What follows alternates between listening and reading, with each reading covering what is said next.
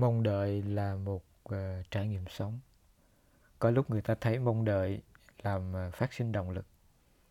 Nhưng mà theo thời gian không thể phủ nhận rằng thêm mong đợi uh, nhiều khổ đau.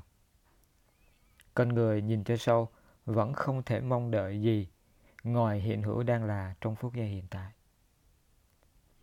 Thế giới bao gồm con người không hiện hữu theo mong đợi chủ quan. Thế giới hiện hữu theo nhân duyên khi có điều kiện cần và đủ thế giới từ nó có mặt. Nếu mong đợi mà không hiểu nhân duyên, không biết điều kiện cần và đủ, mong đợi mãi mãi chỉ là mong đợi. Một người biết ngồi yên, người ấy không có bận tâm đến mong đợi. Người ấy đã tự nghiệm được sự thật về nhân, duyên, quả. Không có nhân và không có duyên thì không có kết quả nào có thể mong đợi được. Mong đợi đẹp nhất là hành động. Chánh niệm xây dựng nhân, tỉnh giác tăng cường duyên là hành động cần làm, chỉ hành động mới mang lại kết quả. Đức phật thích ca có lần hỏi la hầu la, ta ăn, con có no không?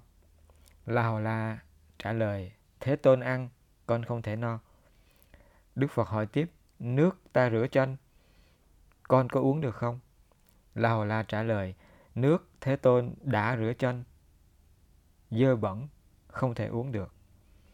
Đức phật kết luận, đúng vậy, ta ăn, con không thể no được.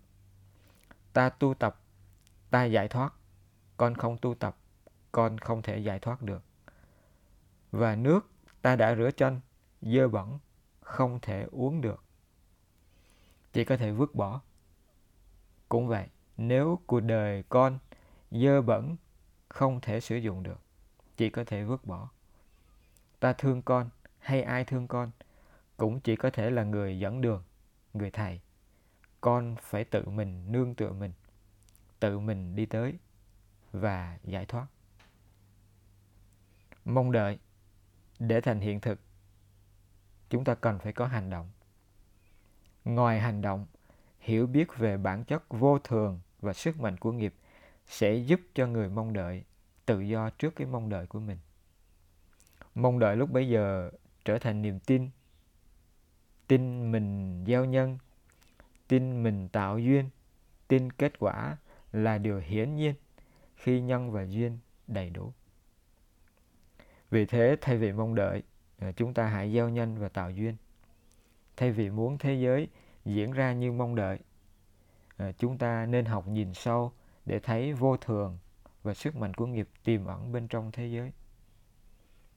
Có thể mong đợi một trái xoài lớn hơn một chút nhờ vào giống xoài và điều kiện chăm sóc nhưng chúng ta không thể mong đợi trái xoài biến thành trái mít dù là giống xoài gì hay là điều kiện chăm sóc như thế nào. Quá khứ không thể nắm bắt tương lai thực ra chỉ là một thời điểm ở trong tâm trí. Thế giới luôn luôn hiện hữu tại đây và ngay giây phút này. Mong đợi, nếu mà chúng ta không biết, thì mong đợi có thể trở thành chướng ngại cho ta và cho thế giới xung quanh.